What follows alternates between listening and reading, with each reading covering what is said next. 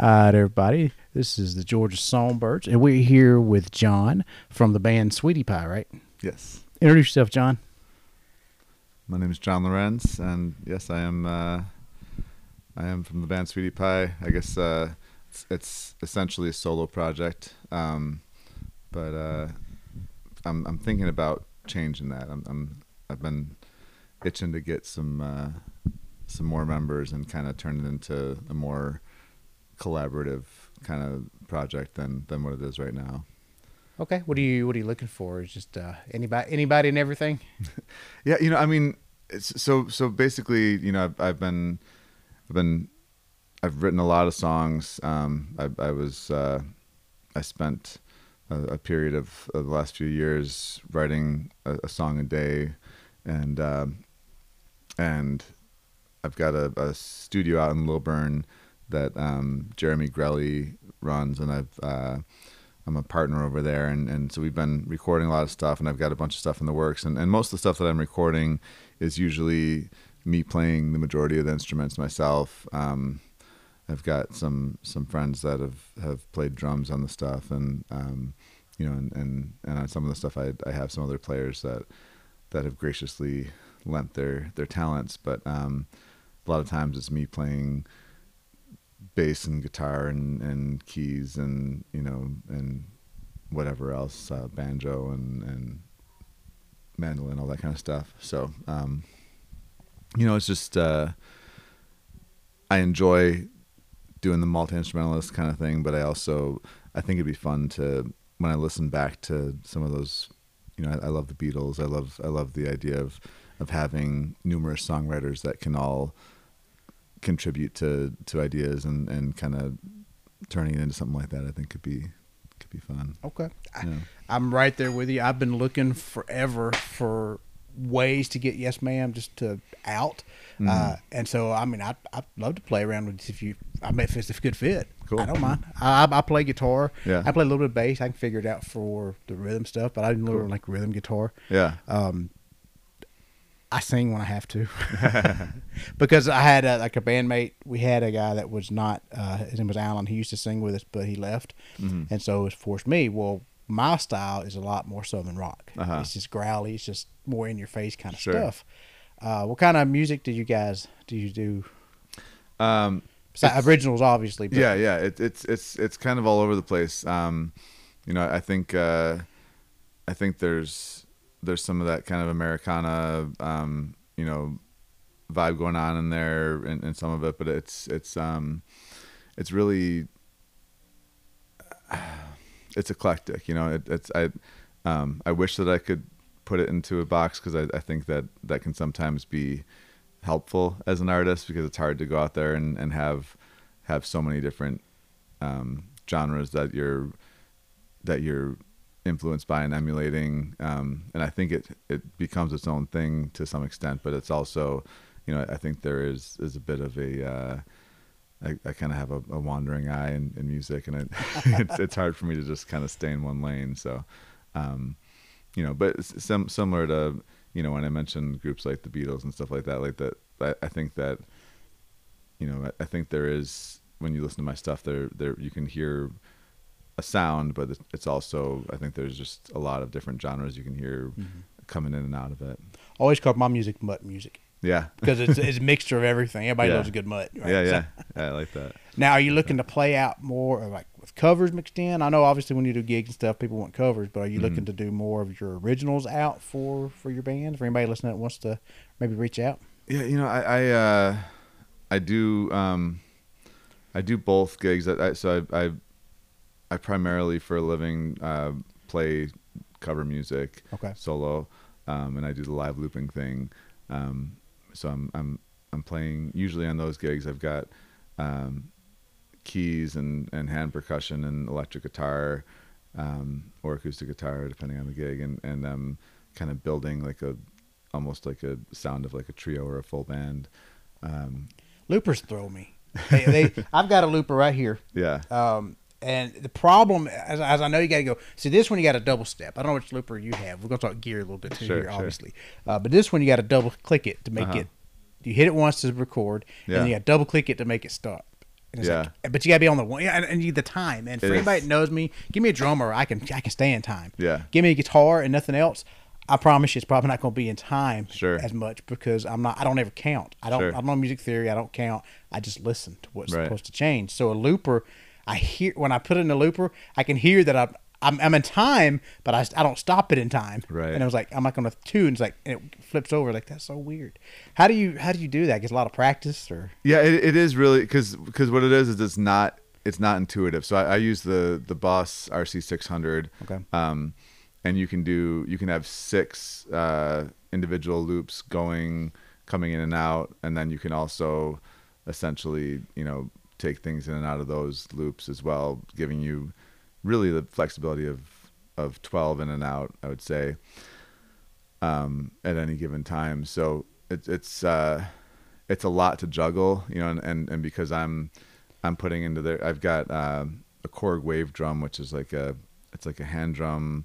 Um, it's got a it's got a snare drum head on it, like an actual you know a real drum head on it, and and you can you can use sticks or and it responds to to hands and sticks and brushes the way that a real drum would. It's got sensors all throughout it and different points on it. Um, will will react in different ways, and the the rim has different things on it too that that will react. And um, so I'll I'll build something with that. I can get you know anything from like world percussion sounds to you know hand percussion stuff to like kick and snare and, and things like that. Okay. And then I will also have a microphone that I'll bring in um, tambourine and shaker and stuff. You know, like an actual live tambourine and shaker that adds like a little bit more of the. Um, I think that that kind of airy, more um, I don't know how to describe it, but that that more acoustic sound that Okay. you don't get from just having like a, a digital drum that's going in there, and then um, and then I've got a, a keyboard well that that I'll put on you know piano and and and uh, organ and and electric piano and all that kind of stuff, and then electric guitar with effects pedal. So I've got all these things I'm putting through there, and then I'm like I can put vocals through there, and and I can layer the vocals and do like my own harmonies and stuff like that. Um, so it's a lot to juggle, but but the thing is with the pedal, you, you kind of yeah, it's like it's not exactly on the the one. It seems like you have to you have to kind of learn that there's like a, a slight anticipation that you have to hit it like just as the one's about to come in, um, or else there is that kind of delay. So it's uh, but I think once you start to get used to it, it becomes kind of second nature. Like you just kind of know like that's just that's the rhythm of it, and um, but yeah, I, I definitely when I first started messing around with those loop stations, it was it was tough. It was kind of I was Yeah. always like just slightly off. See, and we, I promise you guys, we won't talk too much about gear, but this interests me because I see people doing like this all the time, right? They're, they're mm-hmm. playing it, and I can, I can't grasp it. I might have to watch uh-huh. you one. day. I might like to study how you do this because it percussion makes so much song, makes the song so much better. Yeah. Right.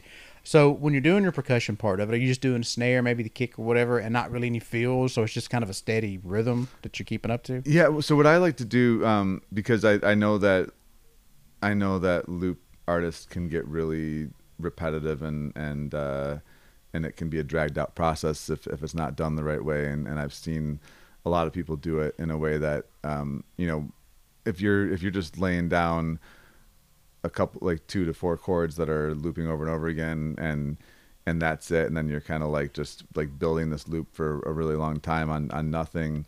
Um, it can get really tedious to to sit there and watch. So what i try to do is is really build a, a fun percussion bed first. So like i'll start with you know like with kind of bongos and and conga kind of sounds and and then like and kick and snare and then I'll and get like the shaker stuff going in there.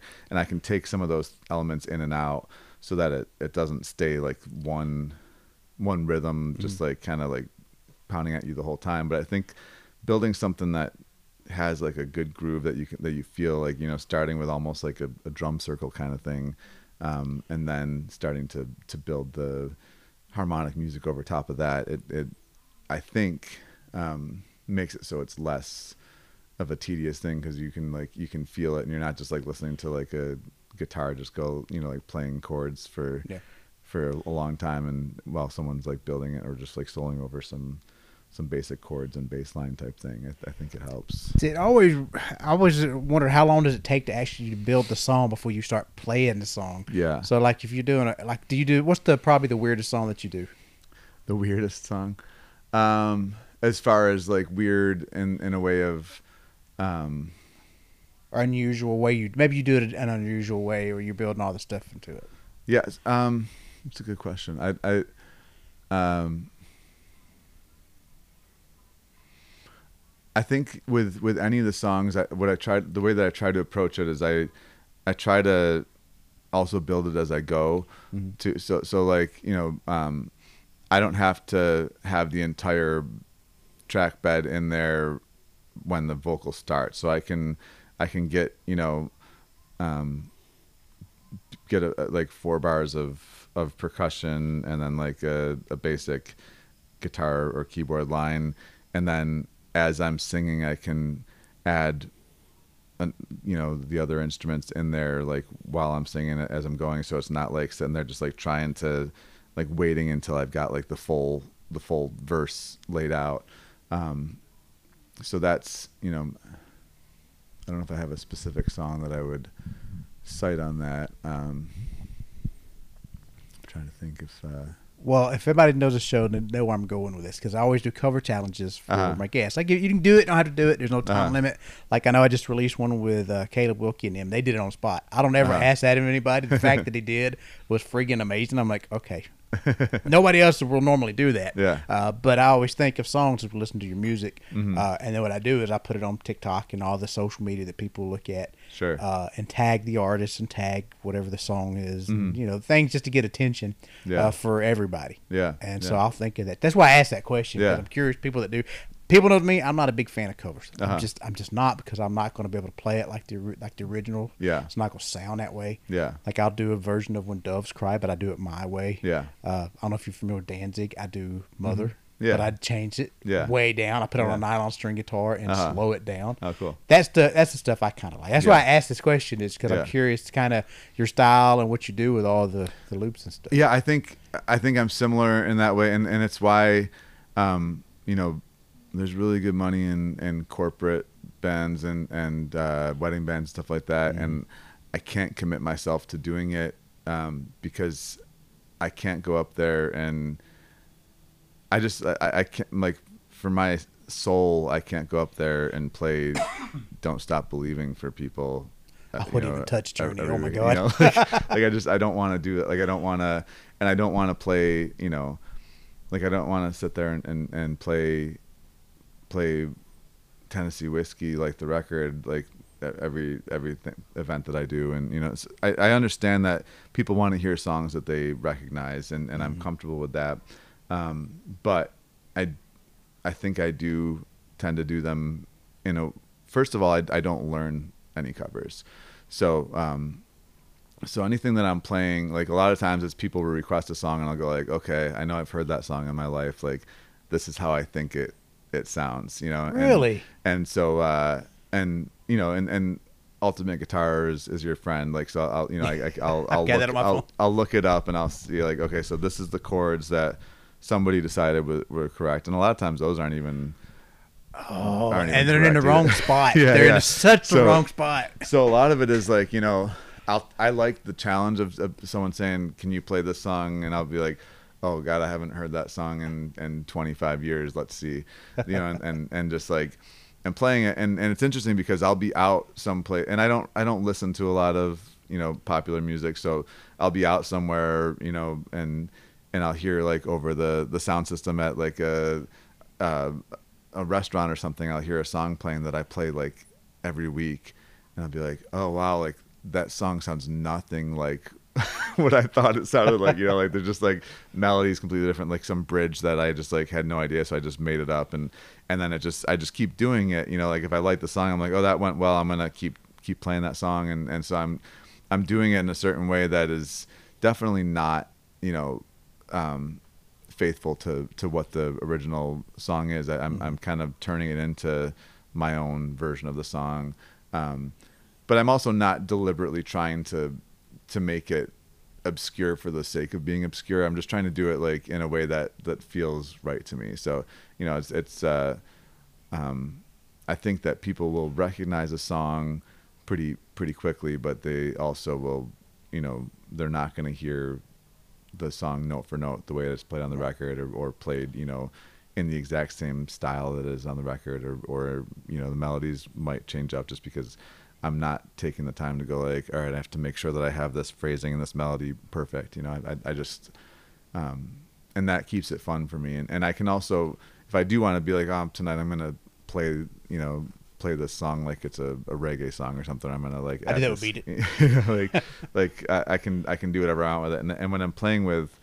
um, a band that's like you know we, we play the song like the record it's just that, that i can't last more than a couple gigs without just feeling like like this is just it just makes me feel sad like to, to do that i just i don't enjoy that well when we do covers here i tell the guys like they'll start playing it the right way I was like no no no you can't do it that way. yeah. I, will never be able to keep up. Yeah. I never because I just won't. Let's do it. And I, I love blues, so Uh-huh. I'm like a big blues style. I love blues Yeah. and southern rock. So I, I like everything slow and like the bump, the little the country beat, the country Yeah. bass line. Yeah. You know, you're alternating bass and you're playing. That's Yeah. what I like. So I'll do that with almost every song. Yeah. Uh, what's the first song that you ever remember hearing like on a radio that just like caught your ear? Oh wow. Um uh Cause it inspire me. Mine, and I've told you this before, mine is the Eagles' "Heartache Tonight." That's Uh-huh. the first song I ever remember hearing on the radio. yeah, mine's mine's probably not a a cool one. I, I remember as a kid like just getting really into uh, the Billy Ocean song uh, "Get Out of My Dreams, Get Oh, I Out of love My that. Car." Yep. Caribbean Queen's probably my favorite, is, but I do Yeah. like Billy Ocean. um, you know, uh, my my dad was uh, a, a DJ, you know, and, and he, he he and he he was a um, he he's been in, in cover bands since he was 15. Like he like you know paid for college in his first house and his first car with um, making good money doing cover music, and and he's an amazing.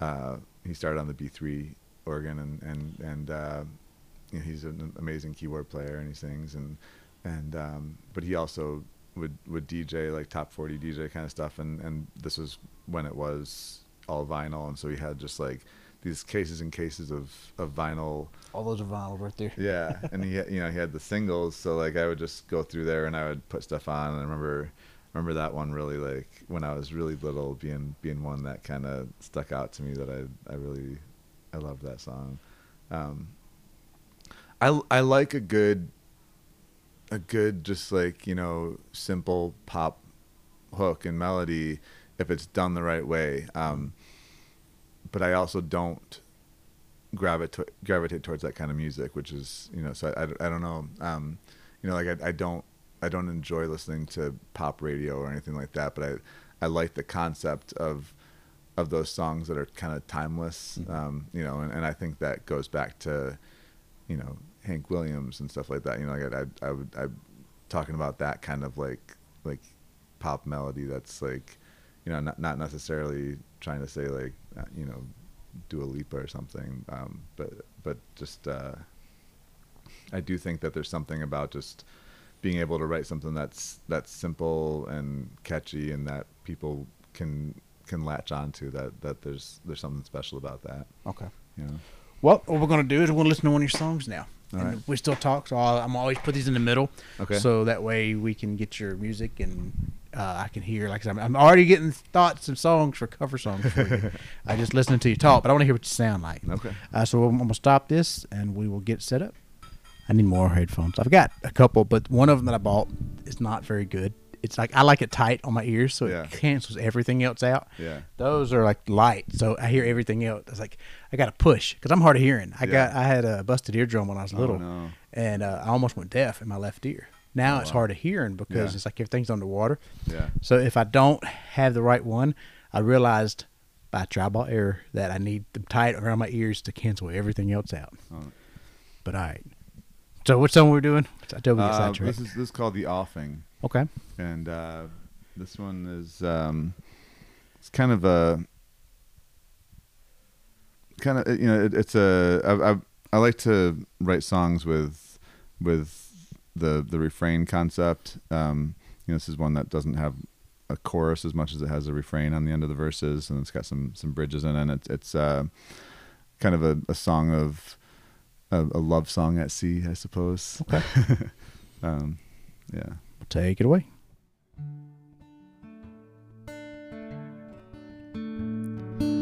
There's nothing heroic in hastily mounting a fort.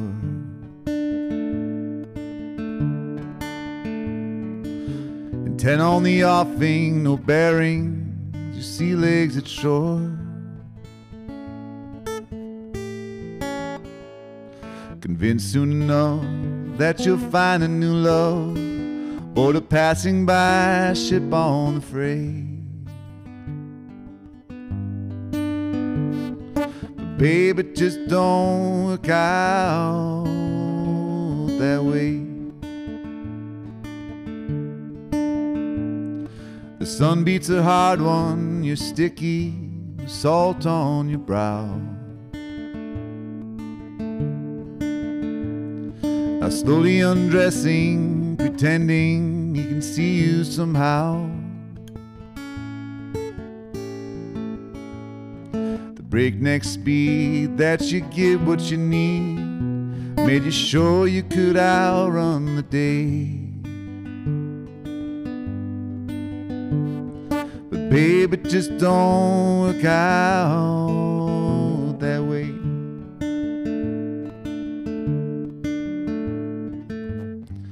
Some sensation that you're sinking, taken up by the swell. It's not you that it's drinking, so you might as well. Just sail through the midnight, by dawn you're a flower in the dew. Arrive on an island, find a perfect reflection of you.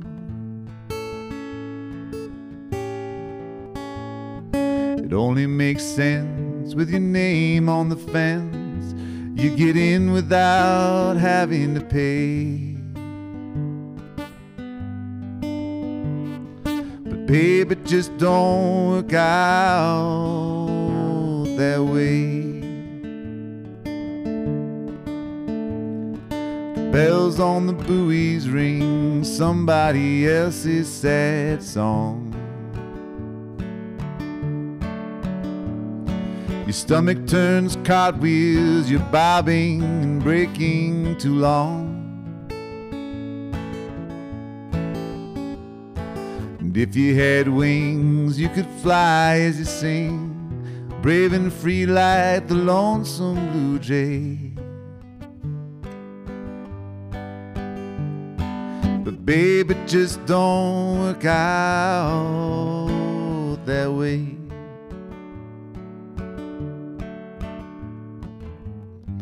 your dedication to the dying.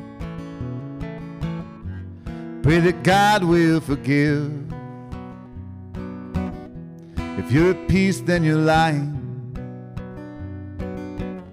It could be fun to live.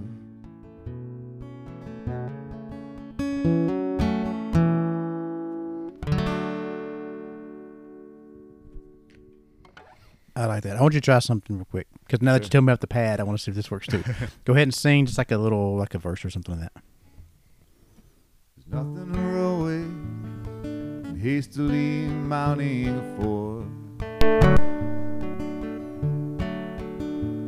And ten on the offing, no bearings, your sea legs at shore. Okay. It works too. I was just wondering, I was just wondering because so that remind okay that it worked. Now that you taught me the pad thing, it worked on your vocals because of the, the type of, of the XLR. Yeah. So I can hit the pad.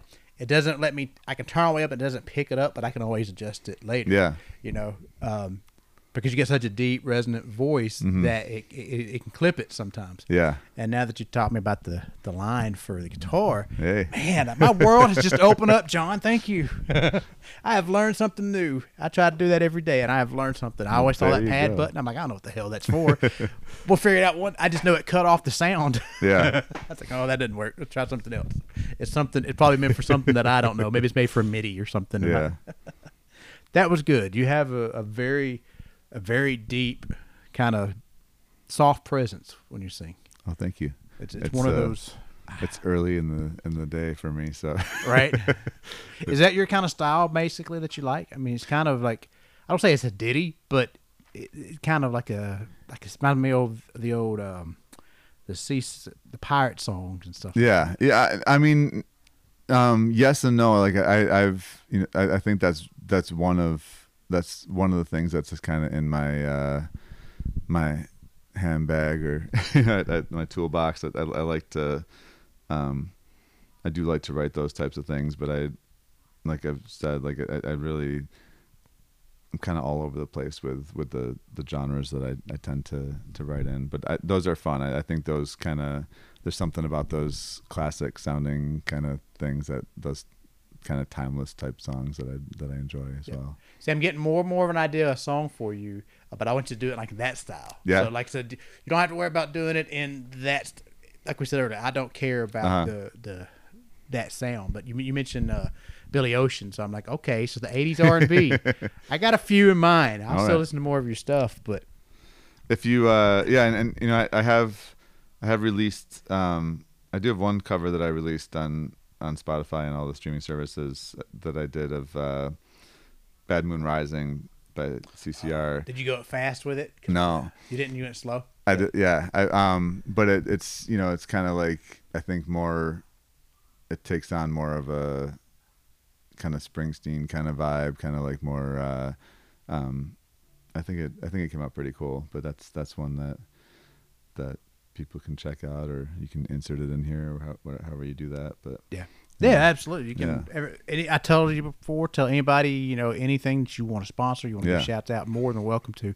We cover CCR. We do it fast. Yeah. Dun dun. No, that's Bad Moon Rising. That's one you said, right? Yeah, Bad yeah, Moon yeah. Rising. Dun dun. Bad Moon Rise, like Yeah. Or something. I, I don't remember it now because Mm-hmm. I use guitar tab too. and once I remember playing it because my my memory is so bad. Like you said, yours is too. Yeah. It's horrible. Yeah. I mean, people think that because you write songs that you can remember your own songs. That is not true. Ask Mm-hmm. Yeah. any songwriter; they'll tell you, uh, "No, I can't. I forget a lot of my stuff. It, Yeah. it happens." Yeah. right. Well, it's funny because you know uh, I I've noticed now that there's this kind of um, thing happening on on social media where where musicians are kind of starting to shame people for having like an iPad in front of them or something. And, yeah, and that. you know, and it's like, um, but you you look at videos of any of like the biggest artists out there that people love. Like you know, look at like I just saw a photo of Jason Isbell's you know setup, and he's got a big teleprompter in front of him on the stage. Like you know, you look at any of the you look at any any like big famous band that you can think of. They've got their like I think. uh not having a great memory doesn't doesn't change your ability as Right. as a writer and an artist. I, I think that's it's funny that people get on a high horse about that kind of thing. See, just- and that I'm glad you said that because I've heard that too. And I said, "Oh, I, I'm like, oh, you, should, you remember your song? It's hard to remember. And what if somebody asks you for a request? You don't know. Yeah. You got to look it up. Yeah. Uh, otherwise, you just play the basic, you know, the one, three, four, two, and that, Mm-hmm. you just play it that way. yeah, But I I don't have a problem with it. And like you said, teleprompters. The bigger names have teleprompters that you don't see. yeah, So it doesn't look like they're reading. Now, Yeah. Mm-hmm. And the band usually has their little sheets there beside them. Uh, you can tell the old people because they got it on the floor. They're looking at, Yeah. okay, what song's next? and it tells you the chords on Yeah. there. Okay, and they just play their chords. yeah, And they played it so many times. though. I mean, they're playing it four times a week. Yeah. You know, 100 nights Yeah. Mm-hmm. or 300 nights a year. They're, they're playing it enough that it's muscle memory at that point, Yeah. And they stay on their set. yeah, And I can do that to a point, but Mm-hmm. I'm the same way. Like, I, my brain starts thinking sometimes in the middle of a song. Mm-hmm. It's like, oh, what's the next? And I'll get lost in the middle of the song. It's Yeah. like, oh crap, where am I? yeah.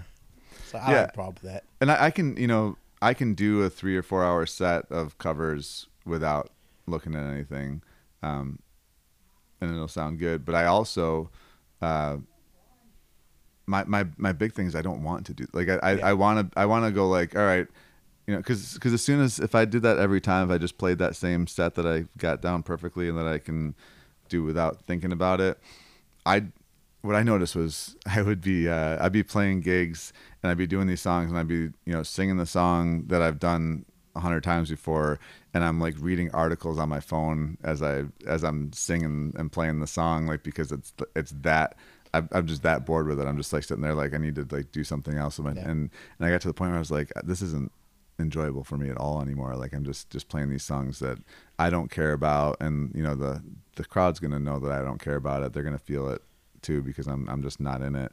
And so now I do like to just challenge myself and go you know most shows that I play I'm playing several songs I've never played before and just you know like seeing what happens you know and and uh, and I just I think that makes it fun. And then and then sometimes like one of those songs becomes a staple that becomes something that I start playing at every show for a while until I start to get sick of that one and then you know move on to something else. And but I think that's I think that's important. There's just so many good songs and, and to like limit yourself to this to this one set list. And I, I feel like so many bands the other thing too when I go see cover bands like or if I'm asked to play with cover bands like most of the time every one of those bands is playing the same song. There's so many songs throughout the history of time and it's like there's a there's these like 40 songs that everybody does. And mm-hmm. it's just like I don't get the point of that. Like I don't.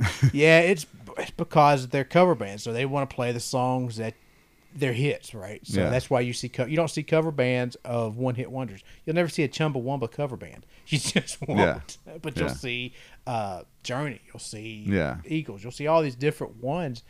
And I've always I thought about the cover band stuff, and I'm like, I don't know if I could do it for one. Um, again, like I said, if I have to play the covers, I'm okay if I'm playing, right? And I don't have to sing. But if I got to mm-hmm. do both, yeah. I'm going to mess up on one or the other. I just mm-hmm. know I am. And I think the only person that I would ever do a cover band for would be like maybe George Strait. Yeah. That might be the only one that I would ever do. But Wait, so is, you're you're talking more tribute act, right? Yeah, tribute. Yeah. Because that's the the cover bands. I know they I know they want to do covers. You get in like the breweries and you get into the bars yeah. and you're playing and you're playing covers. You're kind mm-hmm. of background noise mm-hmm. for everybody. But every time I've ever done it, I do my originals. Mm-hmm. And it mm-hmm. seems like they like the originals more because it's something new. Yeah. You got to throw in enough that you get them invested into yeah. the cover songs and stuff like that. But you got to, that's just my personal opinion. I'm like, well, if you're getting hiring me, you're getting a majority co- uh, originals. Yeah. I just, I just all you, I'd rather do originals. That's the whole mm-hmm. point of me playing music and songwriting. Yeah. But I get the aspect of the cover part of it because sure. it's like a jukebox. They mm-hmm. want a jukebox. So, you know, Dr. Dre, you know, you know, Journey, Eagles, John Prine, whatever you know, the people will sing, and I, I, get the aspect of that. I just I don't think I could do it on yeah. a regular basis. Yeah, no, I, I agree. It, the the thing that, um, what happened for, to me in, in recent years is because uh, I I only started doing the cover thing uh, in the past like five or six years, and I'd, I'd been just doing strictly original music for forever, and and what I realized was when I started doing the cover gigs and I would throw in my original stuff, mm-hmm. I was like, especially like when I first started, I wasn't doing the looping thing, so I'm I'm just doing you know acoustic guitar and, right. and vocal, and I realized um, that's very hard to do if you've got a small selection of original song because you know like sometimes I think as original artists we tend to just like we will write when it comes to us and you know and, and so that sometimes means that we only have like a you know a, a, handful of songs that we could do so so if we do if we do a three hour set of, of original music that's like every song we've ever written some for some people you know mm-hmm. um, and so uh, I but what I was realizing as I was playing these gigs and, and you're playing these these hit songs um, or songs that are that everybody knows and then you throw one of yours in there like you have to have a really strong song to to keep up with with right. those other songs. Like when you're just playing by yourself and people are there for an original show, like you don't think about it as much. But when you're playing it back to back with like all these songs that are like the the most popular songs of all time, you see the weaknesses in your original music yep. a lot more, and uh, and that's what inspired me to to go on a journey of of just really buckling down and, and writing as as much as possible with, with the idea that you know the strength you know the, like the the numbers theory like uh, it's a numbers game like mm-hmm. essentially if i write um, a um, hundred songs 10 of them are going to be great you know um, and there might be a, a, a chunk in there, a, a chunk of other ones that are that are good, but like you know, ten of them should be really good. And if I write a thousand songs, um, ten of those should be amazing. You know, like like just kind of just the the law of number. And and when you look at a lot of my favorite, the, the best songwriters out there, you, you look at what they've what they've done, and, and most of them write so much more than you've ever heard. You know, like Oh, the, yeah. a lot of these guys. When um, have you read that book, Songwriters on Songwriting? I have not. It's um, uh, what's his name? I want to say it's Dan Zollo or um, Let me write that down so I don't forget. it's, it's it's a big orange book. It's called Songwriters on Songwriting, and it's an inter- it's interviews with songwriters. Okay. Um, and it's got you know a, from all different genres, but like these these just powerhouse like the the the songwriters that are considered like the greats. He's he got a, a good chunk of them, and and uh, you hear these guys talking, you know. Dylan or Townes Van Zandt or you know like um, Randy Newman, like the, Paul Simon, like these people who are just like these prolific songwriters who have all these these amazing songs, and and most of them are like you know, well, I get up and I put coffee a coffee pot on every day, and I and I, I walk into a room and I start writing, you know, and and uh, I don't think people think about that because they that they hear that album that comes out every year or two that has ten songs on it, and they're just like, oh, this guy wrote this amazing ten songs, but it's like, no, I I wrote you know, I wrote 400 songs, and you're hearing the ten that were that were the the best of them, you know, and and uh, so I think that's that's something. And then the other thing that that most of them say too is they're like when when they're asked about like the, the biggest hits that they've had, like the most like the ones that really hit people the most, and they're like, oh, I don't, I didn't write that song. Like I, I, I was just there, and it just came out of me, you know. Like and and a lot there's this thing that that it seems to be people talk about a lot where. Um, they say you just have to be there to receive it. Like you have to have your pen, you have to have your guitar, or whatever, and just be ready for it. Because if you don't grab it, it's floating up there in the ether. And if you're not there to grab it, somebody else, you know, the next next town over is going to grab that because they're open to receiving it. Um, and so that was a big thing for me. I'm, I, I realized rather than going, I'm just going to wait until I just like feel like I have to write the song. I'm going to make myself write a song every day, and uh, and then I'm going to go back and listen to them, and and and I'm going to find the ones that really, really hit me and really you know f- felt like they they were. And a lot of times it was something that I didn't even think about. I forgot about it. I'd be like, oh, I didn't remember writing that, but that that's kind of cool. like I, I like that one. When you're writing that frequently and you're not just like sitting there working on that song over and over again. It's kind of cool to be able to go back and go like, oh, I wrote that. Like that's that I didn't I forgot that existed, but that's really good. See, I had a, a lady tell me one time we were, I was asking about like songwriting. Was at a songwriter, not a retreat, but it was at a uh, like one of these, not open mic, but it's a place where you go to get your music critiqued, like a workshop. Yeah, Yeah. you play a song and they critique it. It's, it's, it's fun. You Mm-hmm. just get you out in front of the people. That's kind of what it's for. Yeah. And then we got on a conversation about like how long should you hold on to a song. I'm like, I got a song that I've been working on for 15 years. Mm-hmm. Oh, we need to throw it away. It's like, why? It's a good idea. I just don't have the way to. Eventually, I'm going to get to it, and it's going to make me think of it. But until then, I'll write all these other songs. Yeah. And I've said this before in the podcast. I really believe everybody has at least one hit song. Most of them have more. You write more, you'll get them there. But I think everybody has that one hit song Yeah. Regardless of who you are as a songwriter, regardless of where you're at in your journey, I think Sure. everybody has it in them because the songwriter, like you said, it comes to you sometimes the inspiration in weirdest times. Mm-hmm. And you could be sitting there writing a song, you could be sitting there staring at a tree. I wrote a song, I was sitting in the garage and I'm literally looking at the trash like, I gotta take the trash out.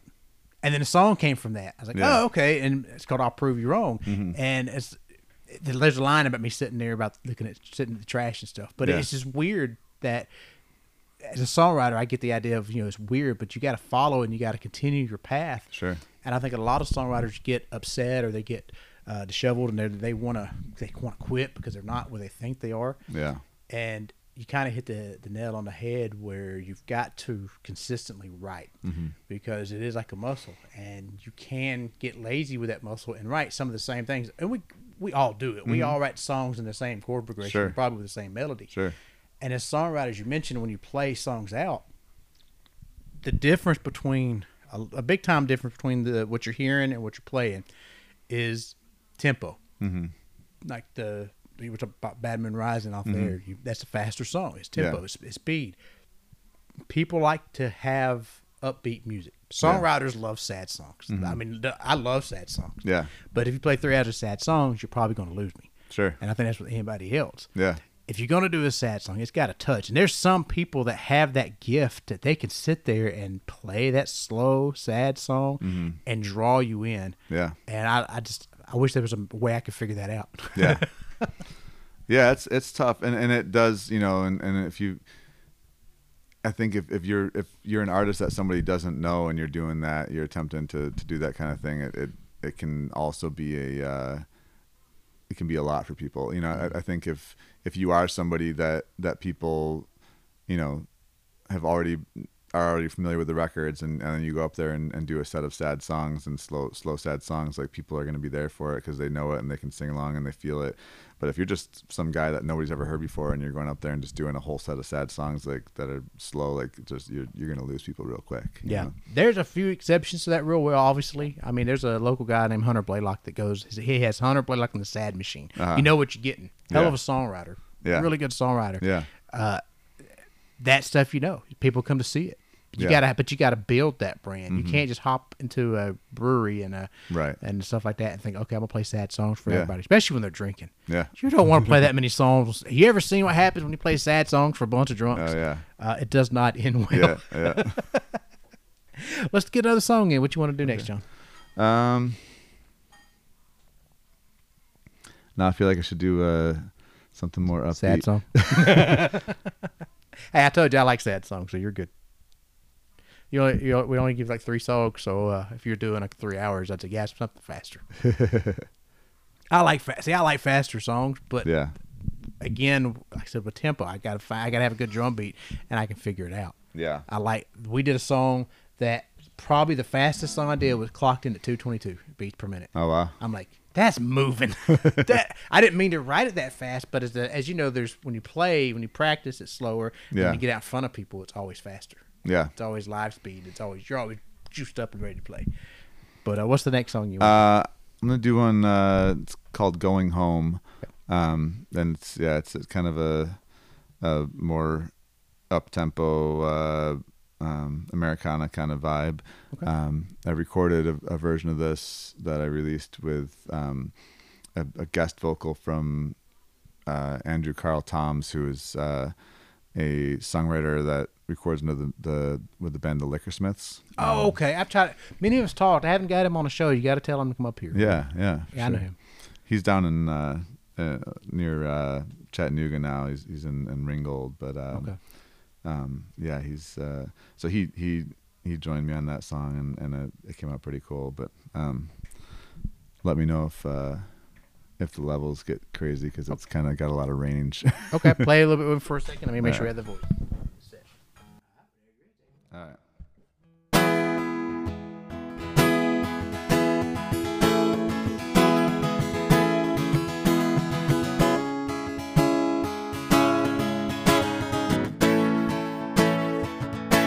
So get back up. A match if the wind blows it out. Go ahead, follow the smoke to a fire you can stoke. You come by rain, by hurricane, monsoon, damn near right drown in the flood, or neck deep in the mud. What do you want?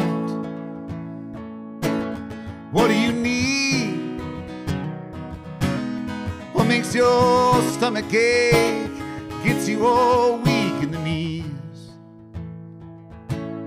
Where would you go? What would you see? How would you use your last breath with one final word to speak? Wherever you've been, wherever you roam, just might find yourself going home.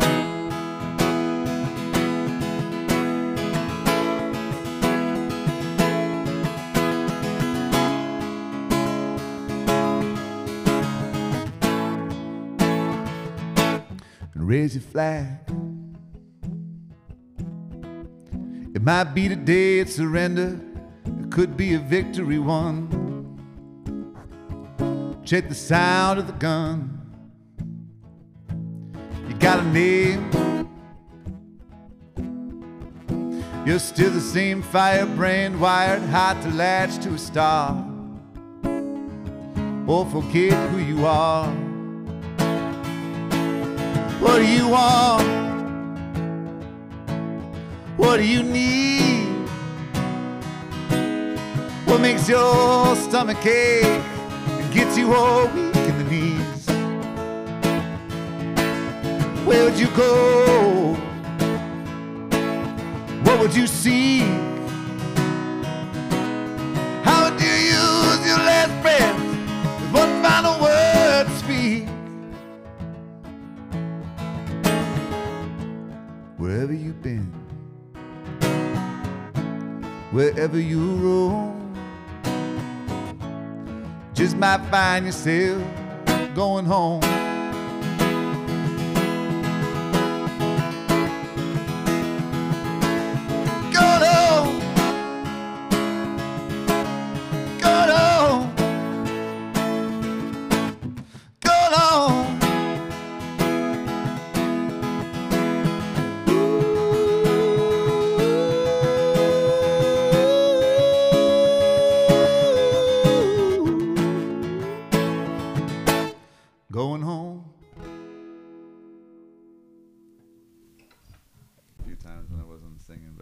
It doesn't matter. that that was man, your, vo- your voice. I keep thinking of the Wallflower, like Jakob Dylan. interesting. You, you, it reminds me a little bit of that. There's somebody else. It's got I can't think of it, but it's around that same time frame Uh-huh. of like the '90s that, that they call the rock bands, or like the Matchbox Twenty, and yeah, yeah. It, it reminds me of that. The tone, it's a really good tone. Thank you. Good song. I, I like that. Um, that, that was a good song. I don't know if I even asked the story behind that song. Is there a story behind that one? Um, I mean, you know, it's it's funny because uh, it's hard for me when when, when someone asks about story. Uh, I mean, I can tell you the story of of writing it, um, but I don't know that like I I don't know that I think a lot about you know the the story lyrically of things because I write so much. Like it, it's not a lot of of that. It's usually not a lot of, of me going for an exact experience that I'm that I'm talking about. Although I'm sure it is, um, you know. But uh, but I do remember the song was. Uh, so I have a um, I have a, a friend in Los Angeles. Where I, I used to live out there. I'm, I'm I'm originally from Buffalo, New York, and, and I met this this guy in, in Buffalo, and we we had a kind of little jam band project together where we would just get together and he played drums and and uh, and I played keys and another guy played electric guitar and we would just kind of get together and just have these jam sessions and and um, and then we started writing songs together and he moved out to LA I eventually got out there as well and, and we had a band out there. Um, and I had a 10 years ago um, we my wife and I left LA because my wife was pregnant and we wanted to to raise our our daughter closer to family so we moved back to Buffalo. Um, and uh, and then when my daughter was born you know we we kind of I just didn't write anything at all for for a long time and I'd realized at one point you know um, a few years back I realized like oh it's been a couple years since I wrote anything at all and I st- started feeling really down about that so I was like you know I'm gonna I'm gonna. St- it was December. I was like, I, I haven't written a single song this year. I'm gonna write ten songs before the year is over. So I decided that, and uh, that same day, I, after I decided that, and I, I wrote a song, and um, and I got a call or a text from from my friend Will in, in California, and he and he said, "Hey, um, let's write." Uh, you know, so actually, I, th- I think I said I was going to write five songs. Uh, he wrote he wrote me that same day and said, "Let's write ten songs in ten days," and uh, and I said, "Okay, let's do that," because it just felt like you know, like like we, we hadn't talked about that, and it just kind of like randomly, I was like, "That that lines up," you know. And then we did that, and he said we we finished the ten days, and it w- went well, and he said, "Let's take it to 21. So we took it to twenty one, finished the twenty one days, and he said, "Let's do hundred songs, song a day for 100, hundred days, and uh, and so I said, okay, let's do that. And then that turned into a year, and then you know we we took a, a short break. Then we we did another hundred days, hundred songs, and um, so but but what happened was uh, during that time, like we were accountability partners. So um, every day I'd write a song, he'd write a song, we'd record it into our phones, and we'd send it to each other. So if uh, at the end of the day or the next morning we see that like we didn't get an email with the other person's song, um, or we did we hadn't sent something, we you, you know you feel bad about it when someone mm-hmm. else is doing it and you're not. So that the accountability thing was was huge. Um, I recently did it with with Nick Watson. I, I convinced him to do to do that with me. And, That's who told you about to coming on, right? Because he was on yeah, the show. Yeah, yeah. yeah. Um, and so and it worked great for him too, you know, because he like he came to me. He's like, I've got these 13 songs, and I was like, I was like, those are those are 13 great songs. Was like, you need so many more songs than that, though. I was like, I was like, if those are that good, think about how good you're gonna have, you know, and and uh, you know, he he wasn't someone who was used to that that songwriting mm-hmm. every day kind of ethic, and he's like, I don't know if I if I'd like that, and then he's written amazing stuff like during that time and you know I, I think we ended up doing like 70 something t- together like you know 70 something days straight and uh and that was something I just asked him to do 21 days but um you know so so that's that's been great and and he's just you know I'm I'm su- super excited about the stuff that he's he's been doing as well oh, yeah. But so this song going home I remember it was a day when um just had a lot of stuff going on. And uh and I remember we had like a just like a, a 20 minute break in, in, in the day where I, had some time to sneak away. And we had um, this little it was a tiny little it was like uh, a, a, greenhouse essentially like a portable greenhouse. Like it was it was and uh, and I had stuck a I was using it to to try to record some vocals in like a, as like a little vocal booth kind of thing. And and uh, I snuck into this thing and, and I sat down on a stool and that song came out in you know in about that time in like less than 20 minutes. Of just like start to finish. It it was written and it was one of those songs that I, I forgot about. I, I didn't even think about it um, until after 100 songs we would review each other's songs and listen to our own stuff. And I was like oh that one's pretty cool and, and we recorded it. So um, and I liked that one a lot but it, it was just it was one of those like it was quickly you know came out and and, and was forgot about and um, so it's it's it's pretty cool how that works. Yep. See, now I, I like you said that accountability partner is is a great it's a great line. It's great advice too. Yeah. And you know what? I'm down for it. If you want to do it, me and you, I'm more than happy to go. 21 right. days, 100. I don't care. 100 might be hard. I can do it, but it it's more of yeah, life. you know, it's get. Yeah. I got I got to come in the corner and play. I've got I've got 500 different types of uh, musical things on my phone, so all I got to do is pick that and actually yeah. make a song out of it. yeah, yeah, and that works too. And, and you know, the the thing that I found that that because it is hard and it is there are those days where it's just like, how am I going to do this? Um, you know, there were days when I was getting home from a gig at at two in the morning and I'm sitting in the car in the cold just like being like, all right, I just got to write the song, and you know, since mm-hmm. I'm not, and and there they weren't there. There was never like a rule like this has to be a complete song, but it has to, you know, at least have a verse and a chorus, like you know, something like that is like the the the the start of of a, a real song. Like it has to has to have that, you know, a, at right. least a, a verse and a chorus to um, to to qualify as having written something for that day is what we we kind of okay. came up with. Yeah, I can do that. Um, I can yeah. I, I could make bridges throw me. So, but yeah, that that'd be something. It'd be yeah. fun to do. Yeah. Well, a lot of times too, the, th- thing that's fun about that also is that when you do listen to and decide to go record it, then it's like you like. For me, I, I love I love adding a bridge like in the recording studio, like being like, you know, because it's it's like you get to write like another like little song like you know a, after the fact and and uh, add it into there. And sometimes it's it, you can tell i think on myself because a lot of times like i'll write in these bridges that are just like you know like they feel like a totally like new thing that like doesn't quite connect in the way that should but i i like that. Like mm-hmm. I, I, like the kind of like you know like throwing in these kind of curveballs every once in a while. Um but yeah you know it's it's a it's it's a really cool process and and i'm i love one thing that I learned um, for anybody who wants to try to to do something like this, that the, advice I can give, because there were in the beginning I remember struggling really hard, and what I learned was like, if a song doesn't come, and I'll, you know, you said that you have songs that you've had for for ten years or whatever, and and uh, and you know you're still working on them, and that's that's fine. But but what I found like for this exercise, if a song wasn't coming, you know, quickly as I started writing something that wasn't coming quickly. I would move on and, and start a whole new idea. And if that didn't come quickly, a whole new idea, I wouldn't spend a lot of time on it. By the third or fourth one, there was something that would come, something that would just like flow, flow right out. And, um, and then sometimes that like second one that I did the night before or, the, or that night, like, you know, like the next night or three nights later, that song would just like suddenly pour out. I'd be Yeah. like, oh yeah, there, there, there's that one. Um, so I wouldn't, I wouldn't labor over anything. Like I would, I would just say like, okay, if this one's not ready right now, if it does become ready at some point, cool. If not, cool.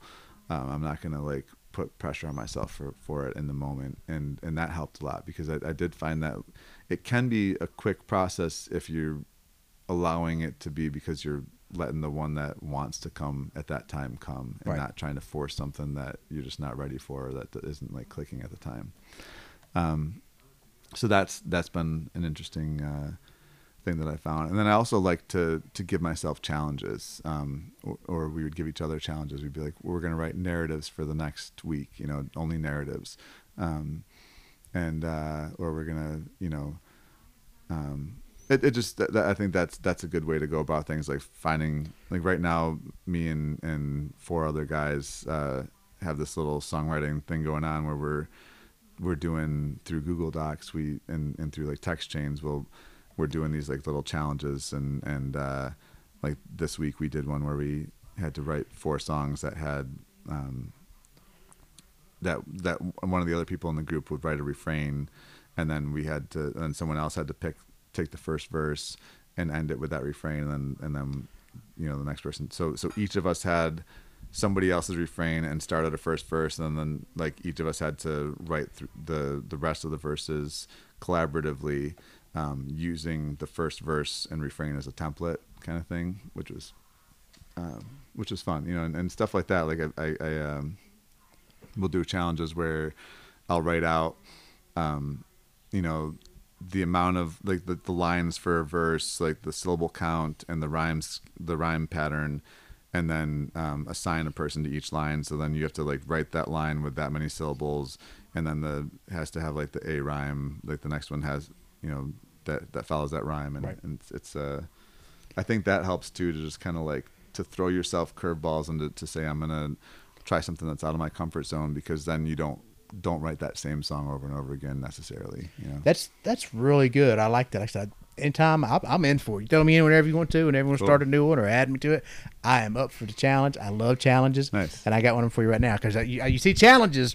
so this is how I'm gonna tell people how people's how our songwriter brains work. Everybody's is different. Yeah. I'm gonna give you a phrase. It'll be it'll be the hook of the song. I want you to give me an idea uh, for what do you think the song should be. All right. So the whatever's popping in my head right now, "Old Habits" is the name of the song. okay So what would you just top of the top of your head think of about writing note habits? um And I'll tell you mine after if you want. Or I tell you mine before. I don't want to influence you. Yeah, so that's that's interesting. I, I think I, I definitely I, I approach things differently uh, all the time, and, and I think when if there is a prompt ahead of time, what I would probably do in that case is I would probably um, sometimes I'll I'll take it from the lyrics first. Sometimes I'll I'll you know I I might sit down with an instrument and uh, and just kind of sing that that phrase and and see kind of what melody comes to my mind and then and build around that. Um, so I, I think that that would probably be. Um, And he moves the capo on the guitar. I tell you, this is how songwriters' brains work. People, you start, you wake, you wake that cobwebs up, and it's like, oh, okay, let me try this. Let me think of this. Yeah. Um, I don't even know why I moved the, the cape. there's, a, there's a, you know.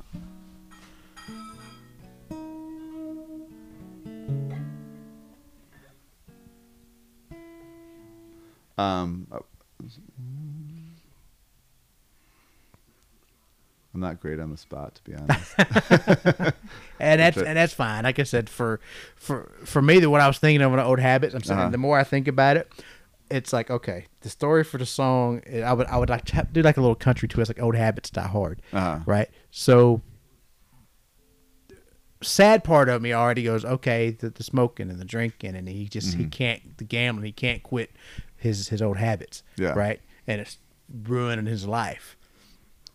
Or if you want to be sweet, the old habits it could be old habits of loving you Mm-hmm. die hard, right? And so like again, it go, my mind eventually tries to go sad. I got to force it away because it's like now I'm thinking about it sad, like the, his wife died or whatever, and so he he can't stop loving her Mm-hmm. because old habits die hard. That's that's where my brain automatically takes me right now. I Yeah. have to really force it to go keep it from going sad. Yeah. And then you know, there's you you could take it into like another direction of like of of a twist on that, and you know when you talk about like everyone says old old habits die hard, and then like you know the song instead could be you know like embracing that and you know kind of you know singing like live easy old live live, live easy old habits you know like some kind of like mm-hmm. like really like instead of saying like instead of the the negative aspect die hard like you know like just flip that around and and uh that could be a, an interesting uh, concept too like to you know um to kind of em- embrace those old habits that that are maybe maybe they're not all bad you right? know? And then you can make it funny. And I just think about this when you start saying old habits funny. He could be singing to his wife, "You're just my old habit." Right? Yeah know? yeah That's that's where my brain goes. It's either funny or it's sad. yeah like that well, let's get one more song. We're not done. Okay. Um, like I said, I want to I want to get at least three songs in for you. Okay. Uh, we can go live if you want to on Facebook. Normally I do, but uh, we don't have to. It's totally up Uh, to you. We can do it. We can record just like this, and uh, I'll add it into like I said, it's going to be in anyway. But if you want to go live, we can. If you don't, I'm not going to pressure you to. I'm I'm generally down for whatever.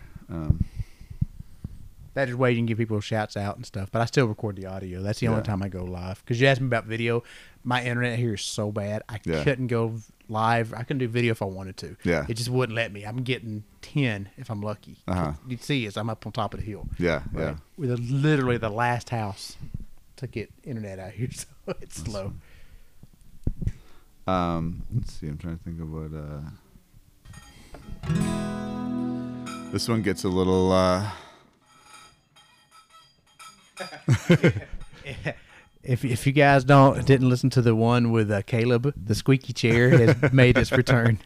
When I I'm building a studio now, so when I get it done, I say this because I've been building it for a while, but I mean it's it's taking so much time and money. I just run out of both. Yeah. Right. So my mother-in-law moved in. We had to help her move in, Mm-hmm. so I had to stop this. So now I'm starting to get back to moving a little bit at a time. Yeah. Uh, but everything I'm doing, I'm doing by hand. I put up the wall, put an insulation. The only thing uh, that was done, uh, I did like a um, like a not, not a GoFundMe, but kind of like a fundraiser on Facebook, and a lot of people, which you guys are listening, thank you for for helping with that, uh, donated, and that got me the electrical. So wow. there's a local songwriter here named Blake Pettis. Uh-huh. Uh, Blake, I'm gonna give you a shout out. Did the he's a union electrician, so he did the electrical work for the Songbird Studio. oh, cool. Uh, but everything else I've been doing by hand. I got the panels myself. Uh, everything you see, I'm, I'm putting up. I've done it by hand. That's awesome. Looks great. So eventually, I'm gonna have like a little. You'll see a uh, here. There'll be a uh, like a little fireplace put in. Yeah. Uh, I'm gonna have it carpeted because it's gonna be a studio for recordings and Yeah. for the and for the band. Uh, I'm gonna build a porch outside so we can go out and hang out on the porch. That's great. Uh, and it's, it's gonna be it's gonna be nice when it's done. It's just it's gonna take time, yeah. but it will eventually get there. Does that change it a lot? Not much. Just makes it brighter.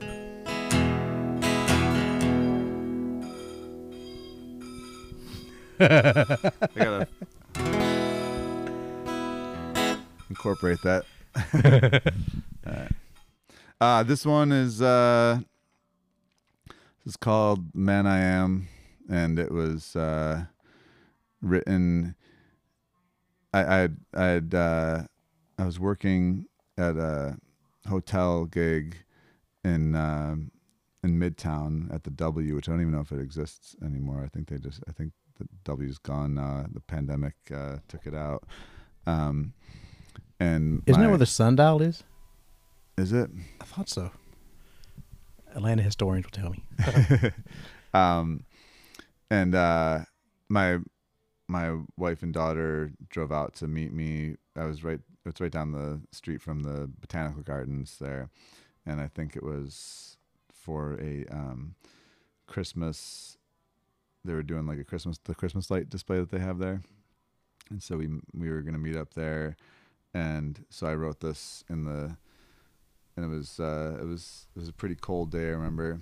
I wrote it in the the front seat of my car while I waited for them to get there, and uh, yeah, it's just about you know, um, kind of owning up to to being shitty sometimes, you know. I, I can relate to that. yeah. Am I allowed to swear on here? Is it? If you've heard the podcast, yes. All right.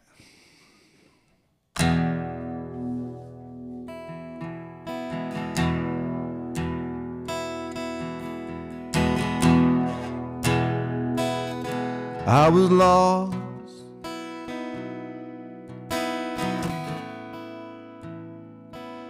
Found my way.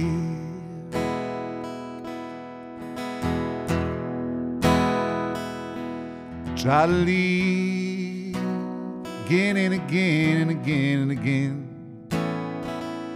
But I had to stay.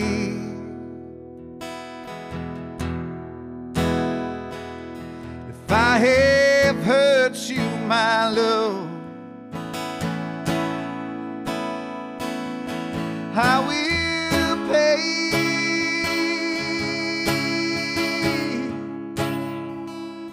But I won't waste the good dream I've got on the man that I am. Even if I can, I won't waste the good dream I've got on the man that I am. Just understand I won't waste the good dream I've got.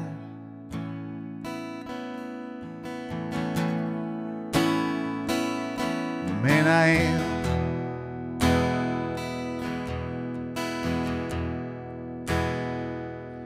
Don't pick me up.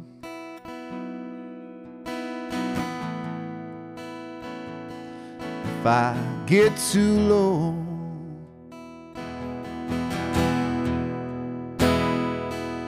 or try to carry me along.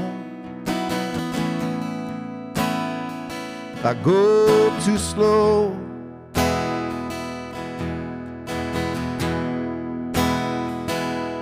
I will be right there where I stand to the end of the show.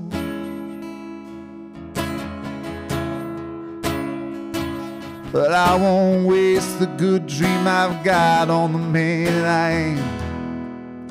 Even if I can, I won't waste the good dream I've got on the man that I am. Just understand, I won't waste the good dream I got on the man that I am. And if I can, I won't waste the good dream I got on the man that I am. I won't waste the good dream I got on the man that I am. Even if I can, I won't waste the good dream I got on the man that I am.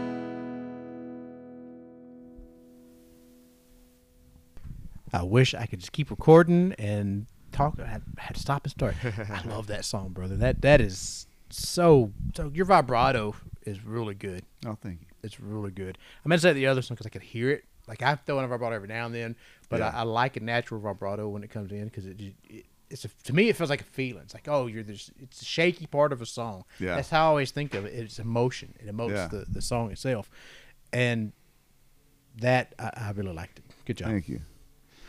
Um, we got some more stuff to go, but tell everybody before we get into it. Uh, I got some like twenty questions I always asked, like the right. Wheel of Death. Uh, so tell everybody where they can find you, all your social media stuff like that. Yeah, I'm. Uh, if you go to Save Sweetie, Save Sweetie, uh, S A V E S W E E T I E dot com, um, you'll find links to everything. You'll find videos and, and music. But I'm I'm under Sweetie Pie on Spotify and all the streaming services, YouTube. Uh, if you go to any of the social media, you can find me at Save Sweetie Pie. And uh, so yeah, that's uh, that's where you can find my, my music and Now, I meant to ask, why Sweetie Pie? my that uh my daughter came up with it. I was, and she was she was little and and, uh, and I just asked her I said I need to come up with a band name. What should I what should I call it? And she said Sweetie Pie. And I said okay there it is. See, my daughter wants to do a band because Uh-huh. she loves music. I've got twins that are 14 years old. Yeah. The band name she, she what she's gonna call her band is Schizophrenic Sprinkles, nice and she wants to do like Radiohead and Nice. uh, alt rock kind of stuff. yeah And then she wants to throw in some country because she listens to everything like Yeah. I do. Uh, so it's funny that Sweetie Pie is a cute name. yeah My daughter's name that she does is not it's not a kid, but it it's it sits. I love band names. That's why, like, so when I name I bands, I name mine Yes Ma'am. It stands for middle aged men. Yeah. because we're all kind of in our forties playing. Sure, and it's sure. Like, it fits, and it's a southern Yeah. thing. So I like asking. I meant to ask that earlier uh, Yeah. because that to me is it's a cute name. Yeah, I also um speaking of vibrato, my uh my wife uh also records and I've I've been writing songs for her to record and and uh she's been starting to to write herself as well. Um so she's uh she's got stuff under Emily Lorenz and you can find it on my page as well usually, but um that first song I did, The Offing, she she recorded uh, a really beautiful version of that one. That's that's on the streaming services too. That's a very different kind of vibe that Okay. um, is is worth worth people checking out. I'm gonna shout that Invite her up. She's more than welcome to come up here too. We'll Cool. do an interview just for her. Yeah, You know, that's I saw that that you guys were together. Okay, but he's gonna bring him and his wife. That's fine. That's why I had another Oh, yeah. chair just in case. Um, but yeah, if she wants to come. I'm more than happy to, to listen Cool. to her too. Cool. And I had to play you guys something at the end. Me- Went off air.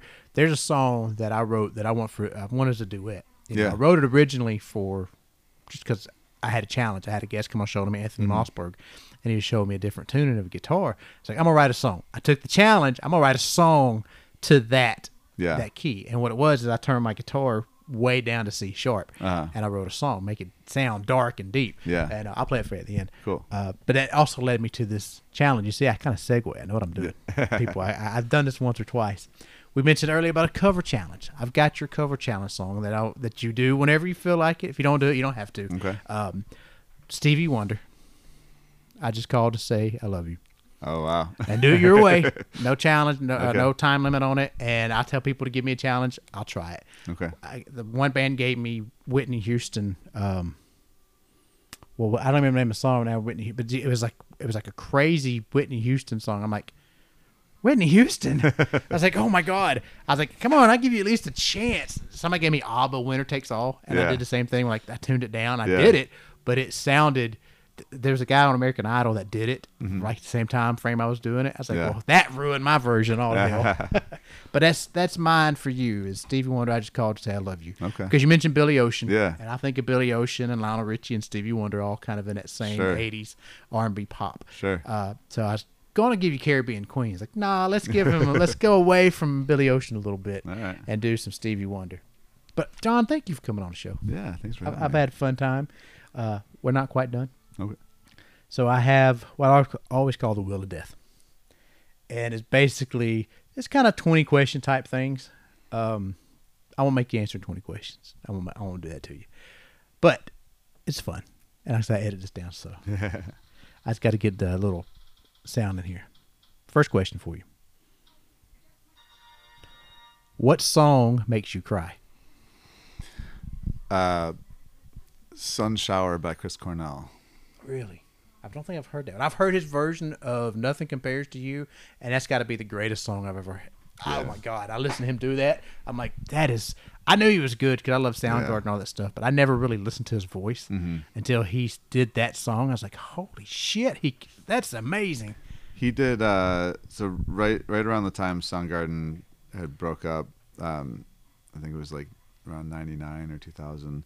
He he did a record a solo record. His first solo record was called Euphoria Morning, and uh, this song is not actually. It was recorded in the same era. It was, but it was. It was uh, Sunshower was was a song he recorded for the Great Expectations movie Okay. soundtrack. Um, but the the record Euphoria Morning, I, I recommend checking that out. It's just like it's a beautiful record. It's very like, um, there's like a very kind of like Beatles inspired kind of musical style on it, but it's also you know just really showcases his voice. There's another song that also could probably ca- fall into that makes me cry or uh, song that he did on that one is called uh, "When I'm Down," which is just like, but his voice is just it's it's like nothing else I've ever ever experienced. See, you know? Conway Twitty, that's my job. Gets me. yeah, It does because that was my life. That was me. You know, me and my dad. You know, when he little, and then me and we'd fight. I want to go to California, but you know, I I, I, I, wanted to get away. Right. Yeah, yeah. And then now I write, I've been writing songs since I was 15 years old. And then he died in uh, 2005. So Yeah. he was 54 years old. He was on his motorcycle. Oh, no. And I played a song that I wrote for him. It's funny. I didn't actually write it for him, but I wrote it. Mm-hmm. And then he died. And I actually, the guy, uh, David, I'm going to give a shout out to David Leonard up there at uh, Reveal Audio, recorded it for me uh, that the night before the funeral so that I could play it at the funeral. oh wow, And uh, but Conway Twitty, because that's my job. I got to write a song to show you how much I love you, and that, Yeah. that gets me. It's like Yeah. literally the story and progression of my life. Yeah. And if I'm not ready for it, man, I start bawling. I'm like, oh my god, what's Oh, wrong with me? My kids like, are you crying? Are you? They're trying to see if I'm crying. Yeah. I'm like, no.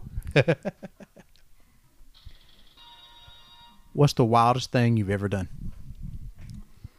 Is this this songwriting related or? It could be it's whatever you come into your mind. I'm, I have a feeling it's not songwriter related because you're like, is it songwriter related? Um, well, I uh,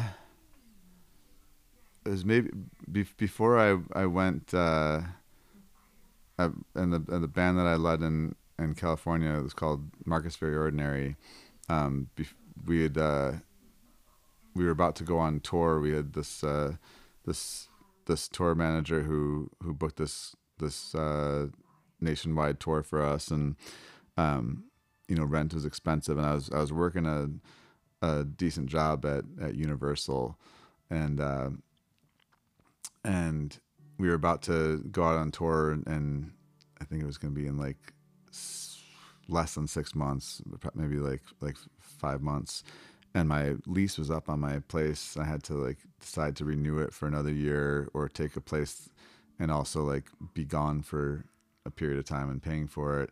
So I just uh, I didn't renew the lease and I just uh, lived on the streets of Los Angeles for uh, for a, a period of a few months before uh, until we went on tour and and uh, wow. so that was pre- pretty crazy. Just like living, um, you know. But I had a job. I had a gym membership, so I could I could shower and and uh, you know, and I I um, I wasn't uh, I, it wasn't the the kind of struggle that people have to, to deal with, but it was you know I was living I was sleeping in, in parks and and uh, you know that was that was a pretty crazy experience and and uh, sometimes sometimes scary, um, but but it was uh, also a, a, a experience that I really enjoyed. Surprisingly, for you know, That's like that's uh, it makes you who you are. I mean, that's Yeah. if you can't learn from that, what are you gonna learn from? yeah That's that's crazy.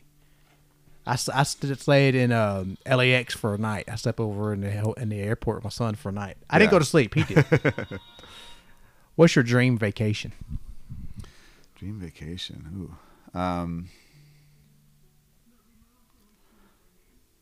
pro- probably someplace. Uh, maybe New Zealand would be would be cool. I'd, I'd I'd like to live in New Zealand. I think, but it, maybe it'd be good to to visit there on vacation first and see. We, uh, me and my wife, she's originally from Germany, but uh, we want to go to Ireland. That's Oh, yeah. we're, That'd be we're, nice. talk, we're talking about. There's a couple cruise. Like I'd like want to go to cruise. I want to go on a riverboat cruise. hmm I love a riverboat cruise. I always want to go gamble. The movie The Maverick. Like, ooh, Yeah. that's what I want to do. I just want to go on a riverboat cruise and gamble. It sounds so much fun. That's but Ireland was kind of our Yes, area that we wanted. That'd be nice. to. I'd like to get to Ireland as Maybe well. retire there. Couple more for you. What's the weirdest dream you've ever had? Oh boy. um, I I used to have this recurring dream, um, and the, and there was it, it wasn't exact it wasn't like recurring in the way that it was the exact same dream every time, but I had this uh, this character who recurred in my dreams for years, um, and he was like a big like grizzly bear, um, but kind of like like it. Remember that like bear in the big blue house or whatever show that Oh, like the kid show. It wasn't like straight up like a like looked like a puppet. Like it looked like a real a real bear, but it was there was like a, a warmth and friendliness to it, and it would talk to me in like this kind of like you know real uh, soothing kind of, and and give me advice. And and I I dreamt about this bear for years. Like it was just like this. Uh, um, so that was that was kind of kind of strange, like that that this uh, this like you know spirit guide kind of like That's animal that was Everybody has a spirit animal, right? Yeah. There's just a big blue bear. he was he wasn't blue See, I, I had a, I have a theory about dreams. I've I said this before on a podcast. My my mind, this is what I think, because dreams, like you get deja vu. Everybody mm-hmm. has deja vu. I think that when you hit your deja vu, like you have it, and then the next day it happens, you die. I just think that's what it is. I think you're you're chasing your future and you're seeing glimpses because there's stuff about our brains we don't know. Subconsciously, you're maybe you're floating in space. I don't know. Yeah. I, I had a um, I had an actual rocket scientist on the show one time, and we had a Uh-huh. conversation a little bit about that. But I was, to me, it's like okay, I have deja vu when I think when I get to the end, the last time, then that's when I'm going to die. Yeah Because I think you're probably because I've had dreams where I died. So I've I've had mm-hmm. one like one of the weirdest dreams I remember, and I've said this too, but it was it sticks to me to this day. Is you know there's dreams you had that are like so real they don't feel like dreams. Mm-hmm. So my dream, I get up to go to the bathroom, right? And mm-hmm. I get up out of my bed, I walk to the, my bathroom. This was up at Mama's house uh, when she was alive. That's all her house. And I turn on the bathroom light. My dad's in there, and I said, "Hey, Daddy." He turns around and shoots me, and I wake up. I'm like, "Holy crap!" And now I got to go to the bathroom. I don't know if I want to go Yeah. to the bathroom. So I go in there and I'm looking. I turn the light on and he's not there. But I mean, it felt so real yeah that it freaked me out. You know, it's real strange for me that because whenever I, I talk to people and they're telling me about dreams, like they're always talking about like, oh, you know, like you were there or this person in my life was there. I, I've almost never dreamt about anything in in my reality. Like Really? people people that I know, um, places that I that I experience like are almost never in my dreams. It's always like like sometimes they're like celebrities in my dream or like you know like like musicians or movie stars or stuff like that like will be in my dream is like the closest to like but I, I almost almost never dream about people that are actually in my in my real world which is strange to me I had a dream. Uh, mine always when I, for whatever reason, whenever I die in my dreams, I'm getting shot in the head. So I told my wife, I think when I die, I might have something like a brain aneurysm or something's going to happen Yeah. that way because it's, it, it's my body. It keeps telling me. I remember one I had. I was at a hospital with my family and my granny, and there was terrorists, and everybody had kidnapped them. So everybody was on their knees, and they were going to shoot my granny. Like, no, no, no. She's an old lady. Leave her alone. Take me. And they shot me, and I woke up. But it, it, that's why I said. That's when I started thinking like. I think I'm gonna die with some like a brain aneurysm or something. My brain, like a, something happened, you know, that I'm gonna. I said I don't want to get dementia. My grandmother had dementia, and that's such a horrible disease to to watch happen. And I told my wife she probably wouldn't do it. So I told my son he may not do it. I said if I ever get there, put me on a boat and let me go off to sea. That's that's. I don't want to be you guys to see me that way because I'm not going to be able to control yeah that I if I know you might because they get sometimes they get really violent and really hateful and it's not their fault. It's Yeah. it's part of the disease. it's sad All right, I got one more question for you. I always ask this as the last question. all right Um, we kind of touched on it a little bit, but what's the best advice you've ever got? And I'm going to edit out the gunfires in the background. Um, best advice that I have ever received would probably be. I I think just just the general advice of of not taking anything too seriously. You know, I, I think uh, I think that there's nothing nothing that that you're gonna encounter in your life is is as as serious as anybody wants to make it, and I, I think that's kind of just a general good advice is just to kind of um, take everything as as just just with you know take take anything that you hear with a grain of salt and just and just and just approach things in a lighthearted way and and try to remember that nothing's going to be that heavy later on. You, you know, you get through anything. Yeah. I guess. Well, that's good advice. Well, John, I want to thank you for coming on the show. Yeah, thanks, Jesse. It's and I said, uh, the way this works is I will have, uh, when I release it, it'll be a few months, I'll let you know before I release it. We'll put um, one of your songs in the countdown. Cool. So the, you know, we have the Georgia Songbirds Weekly Top 10. Mhm. Um, we're doing the Georgia versus Pennsylvania. We're kind of full up, but if you ever, I know Nick's in it. He's going to do it. Uh-huh. Uh, so you guys take a listen out for that. But if you want to be, if you want to get involved in this, I do this every year. What I do is I do a Georgia, eight songwriters from Georgia versus eight songwriters from another state. Mm. We did Tennessee, we did North Carolina, Kentucky. Last year was Alabama, and then this year be Pennsylvania. Oh, cool. Uh, but every next year maybe Texas or I don't know yet. Yeah. I'll figure it out later. I got to worry about Pennsylvania, but Yeah. I'll put your songs on there and we'll put it in the radio station. We'll do all, all that stuff Cool. as well too. Uh, but I want to thank you for coming on the show. Yeah, thanks. having all the way from Lilburn. I know that's a hike. No, I, I came from Senoia. Oh, Uh, So- the studio's in Lilburn, but I'm yeah. Live Senoia. Senoia, yeah. Okay, that's where they shoot or they shot uh, Walking Walking Dead. Uh, Walking Dead Yeah. and um, Vampire Diaries too. Oh, really? Was Yeah. it? Yeah, yeah. We went down there for the tour of that. Me and Oh, my did you? wife, yeah, because she likes the Vampire Diaries and Walking Dead. Yeah. Uh, I took my son Gibson. Uh, he loves. Right now, he's into Walking Dead stuff, so he's watching Mhm. it.